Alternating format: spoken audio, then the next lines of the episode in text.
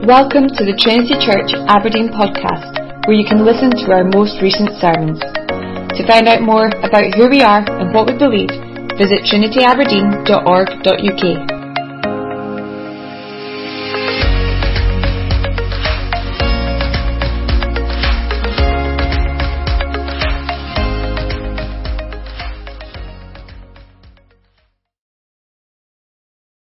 Together from the letter to the Hebrews. I'm going to read chapter 4 this evening, the first 13 verses of chapter 4. And if you want to follow in the church Bible, you'll find that on page 1002. Page 1002, large print, if you've picked one up from the back, 1189.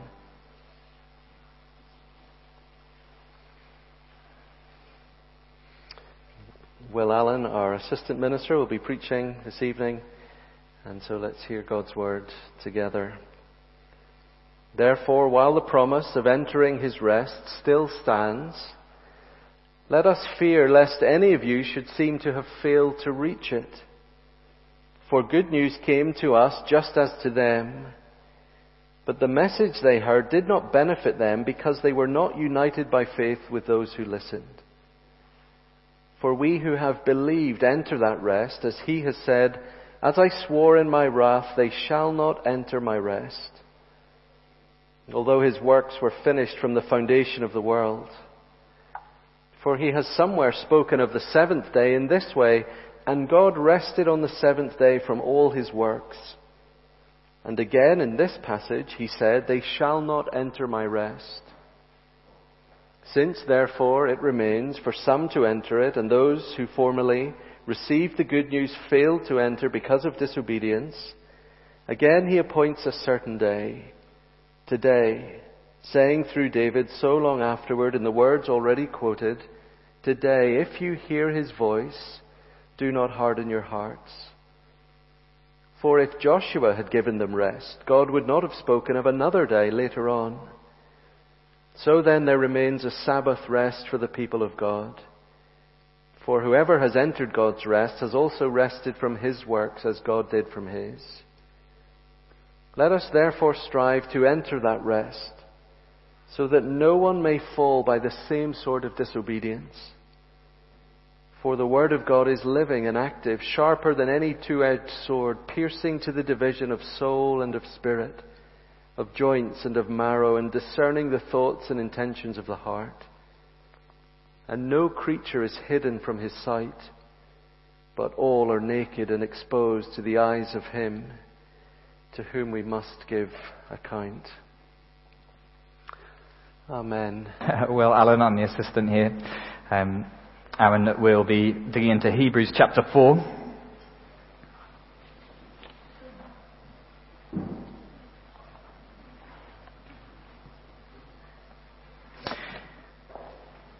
Uh, now, this, this evening, as we continue through Hebrews, we, we stopped last week kind of in the middle of a section, uh, a section looking at God's people experience of, of being in the wilderness, particularly uh, through Psalm uh, 95. But in the, the, midst of the wilderness this week, uh, the eyes of our hearts are encouraged to see something else.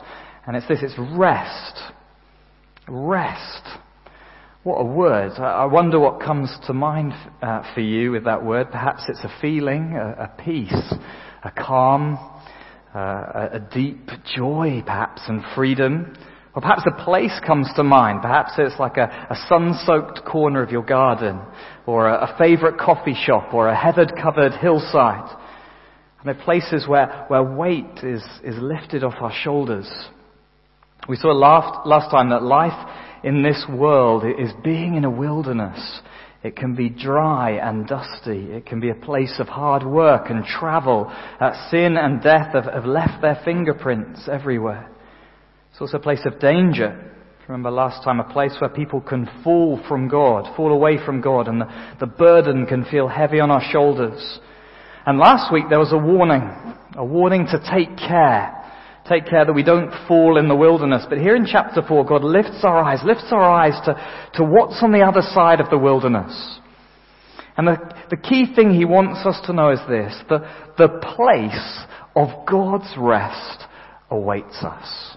The place of God's rest awaits us. I hope and pray that as we spend time in this truth tonight, it will, it will capture our longings and, and kind of put fire in our bellies to get there. Now, God, has rest for us. It's right there in, in 4 verse 1. Therefore, while the promise of entering his rest still stands. Uh, it's there in verse 3. For we who have believed enter that rest. Now that rest is, it's going to be a, a state of rest, isn't it? A quality of time, the end of our work and our toil. And we'll, we'll come to that in a moment. But before we get to the quality, God wants us to know it's, it's a place of rest. Now remember how the writer's trying to get us to think. He's, he's put us in the wilderness with God's people. A people heading to the land of Canaan. And even though, as we're going to see, and we thought about last week as well, that the, the land of Canaan isn't the final rest of God's people, we can't escape how that land is making us think about the future, the final future awaiting God's people. It's helping us see it's a place. That the land of Canaan is pointing us to a place of eternal rest. In Hebrews 11, the writer uh, puts it in a, in, in a different way. He calls it a better country. That is a heavenly one. And this is a wonderful thing. Rest takes on a much bigger vision in our hearts and minds. It's, it's not just a feeling. It's a place. It's, it's not just an escape from work. It's, it's all encompassing. And it's more than just a corner of your garden. It's a heavenly country. It's a place of security and flourishing, a place of freedom from enemies, a place to put down roots and share life with others. The place of God's rest awaits his people. So as we begin to delve into what this rest is like, perhaps picture it there on the horizon. Okay, in, in, the, in the book, um, the Narnia book, the horse and his boy, uh, the horse and his boy are trying to get to uh, to the north, to Archenland, to Narnia, and to get there they have to cross this enormous desert. But sitting on the horizon are the mountains of Archenland, their destination. Okay, so even as they step onto the hot sand, they can see where they want to be. And as we live in the, in the wilderness, have the, the mountains of rest on the horizon. Have the, the heavenly country visible as you, as you scramble over sun-baked rocks and pitch your tent under the stars with fellow travelers. Look up and see God's rest awaits.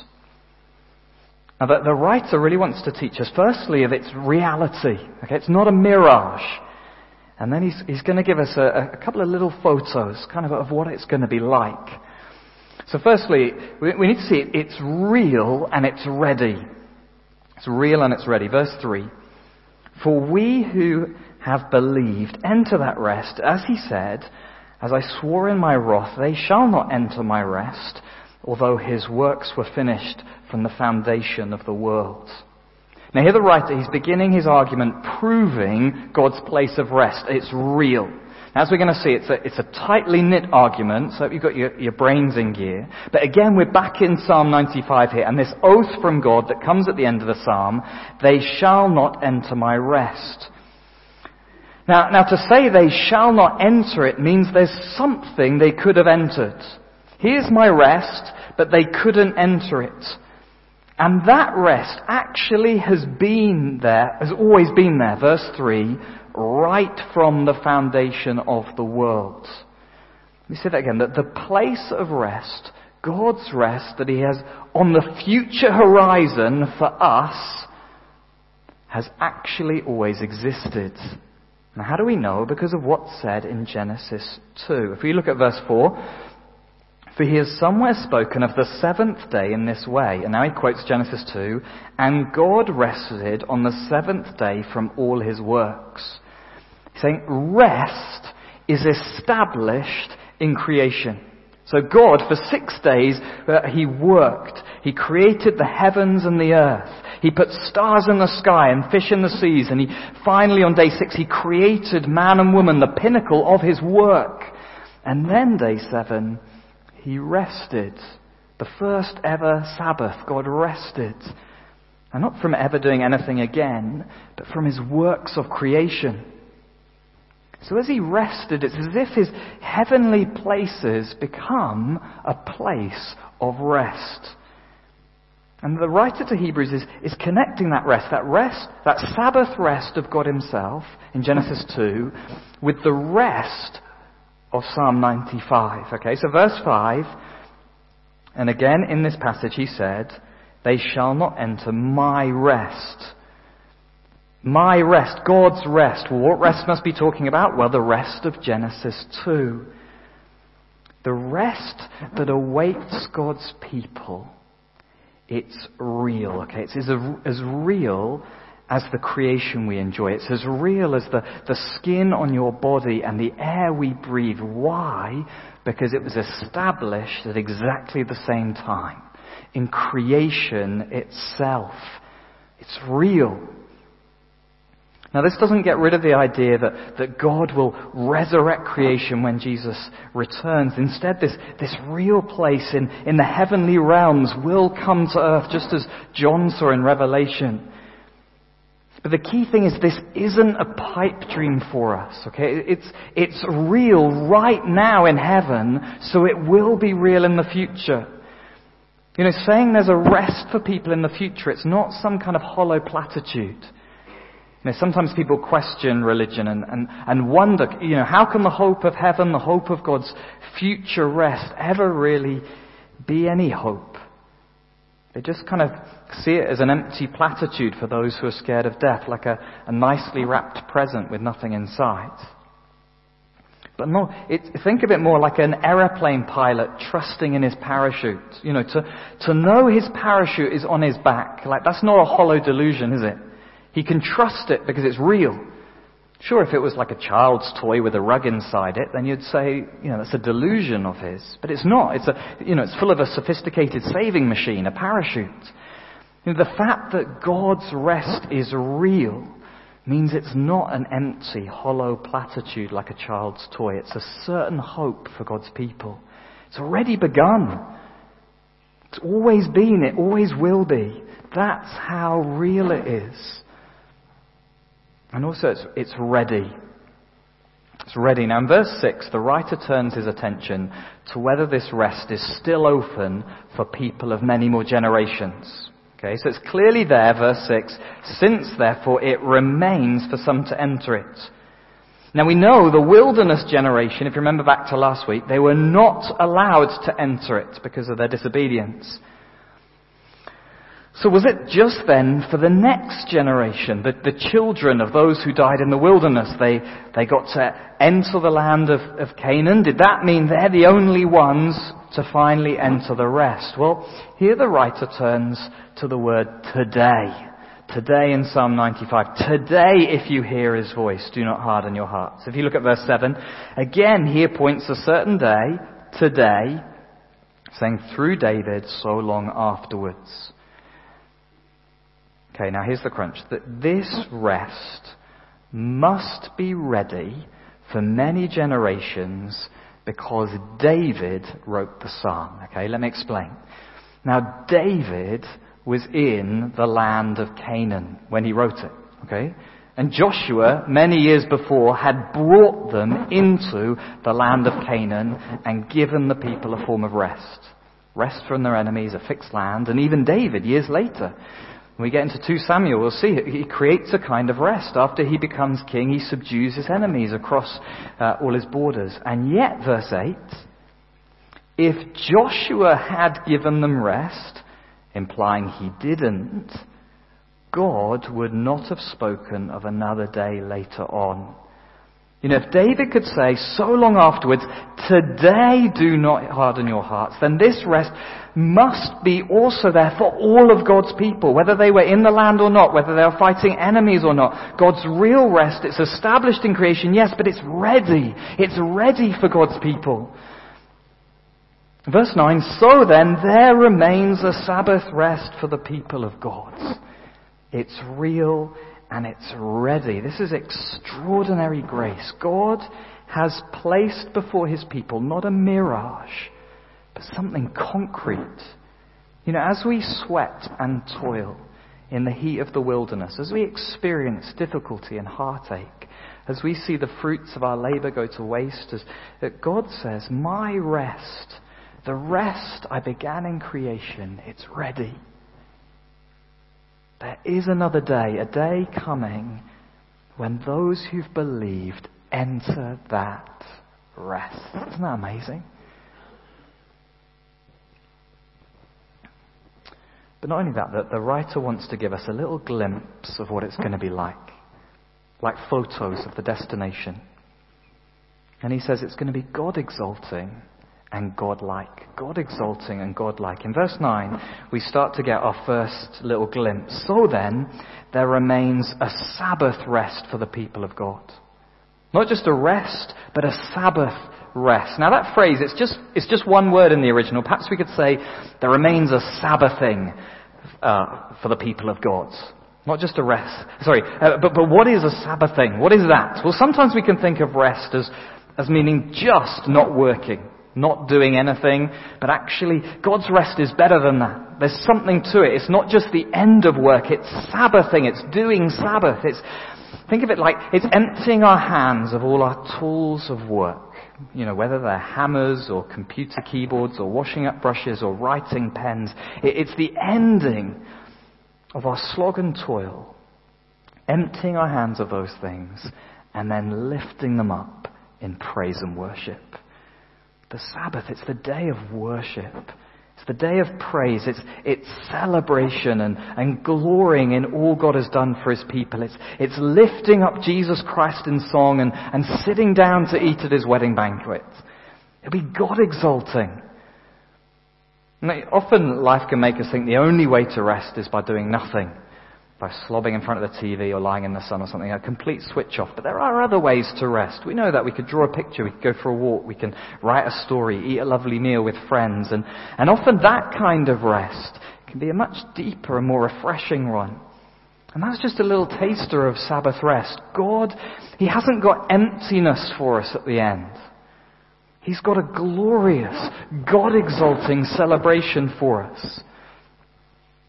C.S. Lewis speaks of how actually all our, our different experiences of beauty and joy, like those, those moments of refreshing rest, how there's, there's often something incredible and yet also painful about them because they come and then they go, don't they? We have a great party, it happens and we love it, but then it disappears. We, we we kind of feel like we've been spectators of them. And, and it's this longing that they evoke for them to last. He says it's this that points us to the better country you know, the beautiful scent of a flower points us to the flower we've not yet smelt.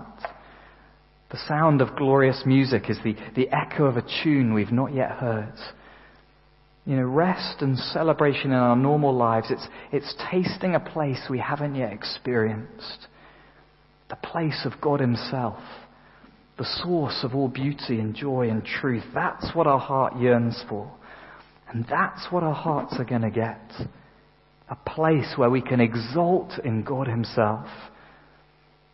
Just think of the idea of a celebration. It's a, it's a wonderful thing because celebrations never have another agenda in mind. It doesn't have a greater end goal. You know, often we rest in order to be able to work harder, don't we? We, we sleep at the end of the day because we know we need more energy to work the next day. But we never celebrate in order to work harder. We celebrate to celebrate. That's the point. And, final Sabbathing is going to be a rest from toil and work. Yes, but it will be a celebration. A celebration of God, not for any other reason, but to celebrate and enjoy God. He is our greatest joy. He is our greatest delight. A satisfaction for our souls. It's going to be God exalting. But it's not just that. It's also, it's also going to be God-like. Verse 10 For whoever has entered God's rest has also rested from his works as God did from his. There's something profound here. Humans, when they get to God's place of rest, they're going to be like gods. As we come to the end of our works of toil, so we will find ourselves entering into what God has been doing since creation. This was always the end goal of humanity. It was right there for Adam to work, to toil, and then to enter God's rest. That's how we bear His image. And in the end, we will rest like God. But it's not just that we will do as God does. It's closer than that. We're like Him because we will actually enter into His rest. We'll rest in His rest. Remember the promise, we will enter my rest. It's the, it's the place of His rest. And so somehow, it's just a bit mind blowing, we, we will participate in this divine life, the rest of God. You know, as image bearers, we'll do as God does. You know, it's like a little picture of like a child who for many years watches her dad get a, get a boat out and sail on the shimmering lake, you know, gliding through the waves, putting out the sails, holding tightly to the rudder. And, and then one day, her, her dad takes her by the hand and, and she gets to push the boat out. She gets to sail, not on her own, but they do it together. They sail it together. She joins in with him. The place of God's rest awaits his people. And it'll be God-like because we'll rest with him. It's real and it's ready. It'll be God exalting and God-like. What a place. What a rest. So how should we respond? Verse 11. Let us therefore strive to enter that rest, so that no one may fall by the same sort of disobedience.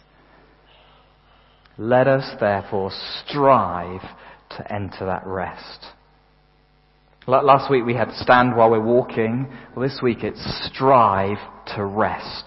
Strive to rest. This, this rest sits before us. It's like the Israelites. We're, we're not there yet. It's a, it's a promise of what will be, what will come, and it's tugging at our hearts. And, and what that means is we live with both promise and warning sitting over us.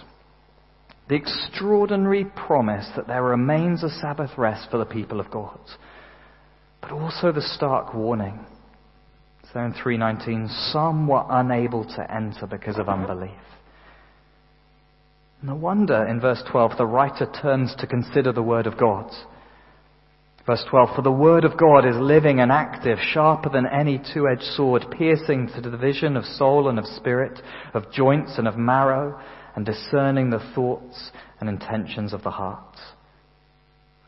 God has spoken. And his word of promise and warning. You know, it's not like a local advert in a corner shop, you know, one of those that some might have a look at, but most people just kind of ignore and walk past. No, no God's word, it's living and active. It's more like a, a summons from the courts. It demands a response. And this, this word of promise and warning, it's fallen on deaf ears before, and is now calling again. It's calling us again for, to belief and obedience, as long as it's called today. And like we sang about in Psalm 139, God sees all, verse 13. And no creature is hidden from his sight, but all are naked and exposed to the eyes of him to whom we must give an account. We will give an account. God sees all. So, under this word of promise and warning, we must strive to rest. While the promise still stands, we mustn't miss out. But, but what does it mean to strive? Now, there's, there's, some different things we need to think about here, but firstly, striving, you know, it's, it's about focus and priorities, isn't it? Dogged determination and discipline. When I mentioned the word strive to someone this week, they said, well, that sounds like hard work. Well, it is. You know, it's like a fell runner, you know, driving their burning legs up a steep mountain path on the way to a finish line. So we must strive to enter that rest. The, the destination sits on the horizon and, and we work hard to get there. You know, sometimes we think good things just fall into our laps. Now, in one sense, salvation does, doesn't it? In Hebrews, we've seen it's the Son who brings many sons to glory. It's the Son who tasted death for others and, and, and defeated it, freeing us from its power. It's the Son who dealt with our sins and with Satan. We know salvation is all through Jesus. It's a gift. It's a gift. It's grace and kindness to us. So, so striving here, it can't mean earning salvation. It can't mean that we turn up on the, the threshold to God's rest and say, look God, you know, here's all my striving. Here are my good works. I deserve to get in. No, not at all. We, we don't hand him our CV and our cover letter showing all that we've done. Not at all. It's by God's grace and kindness in Jesus. Yet we are to strive. So instead, I wonder if a helpful phrase is, is patient urgency. Not earning, but urgency. That's what striving is. Patient urgency. Patient because we're in the wilderness. It's not as if we can just kind of run a bit faster to get across the finish line. It's a hard slog in the wilderness. We don't know when Jesus will return. We, we don't know when we might die. There's a patience to it. But striving, there's an urgency to it. If this kind of rest sits before us, how could we not make it of first importance? To strive, it's to know the glory and the wonder of it and so make it the defining feature of our lives. You know, last week we saw that the, the life of faith in the wilderness was one, you remember where we considered Jesus deeply, knowing He's over us, where we took care of our hearts before Him, where we encouraged each other on the way. If you missed it, have a read of Hebrews chapter 3 later on. But, but knowing this kind of rest sits before us should mean there's an urgency to those things an effort to them, a focus. You know, we giving deliberate time in our weeks to spending time with Jesus, taking seriously our hearts and our sin, pursuing fellow believers with love and with wisdom. Christ, He's bringing many sons and daughters to glory. Do we want to be part of that? Now, it's, it's important to say we do have many wonderful gifts to enjoy in this life, don't we? We do share in the life of Jesus in some way now. You know, so as we enjoy gifts in this world, I don't know, like, like time with friends or with uh, satisfying work or success at a hobby, it's, it's like we're getting a drink from an oasis along the way. But we mustn't forget where we are. We're still in the wilderness. I wonder if it at different stages of life, different aspects of the wilderness can kind of creep in and, and weaken our striving, soften our hearts, you know, uh, our efforts, sorry, lessen our urgency. Now, often I think they're good desires, but they become more and more significant, like the, the good desire to get married, the good desire to do well at uni, the, the good desire to raise your children well and see them flourish, the good desire to succeed at work. But soon our eyes just get transfixed by those things. Our urgency in the wilderness just slows. Christ starts to fade from view. Our, our, our seat at church becomes empty. Our Bibles get dusty. Our hands rarely closed in prayer. We get lazy with sin, and as, as our hearts harden, we, we become happier with doing wrong, more blasé about things we used to want to put to death. We're, we're okay with our grumpiness or short temper. We're not feeling guilt, uh, as guilty as we look at porn again and again. And God's place of rest, that place that once held our eyes, it just fades in the haze of the sunshine. And rather than trying to fix our gaze on it, we let it drift. It soon becomes like a memory, an old story your parents once told you, a dream perhaps. But may that not be us. May we be those who persevere in the wilderness. Let us strive to enter that rest. Christ is bringing those who trust in Him to glory. He has destroyed the barrier uh, of sin and death. God's place of rest sits before us. I want to be there. Do you? Do we? Well, if so, strive to rest. Let's have a patient urgency. Let's hold fast to Jesus, the founder of our faith. Because the glorious place of God's rest awaits us. Amen.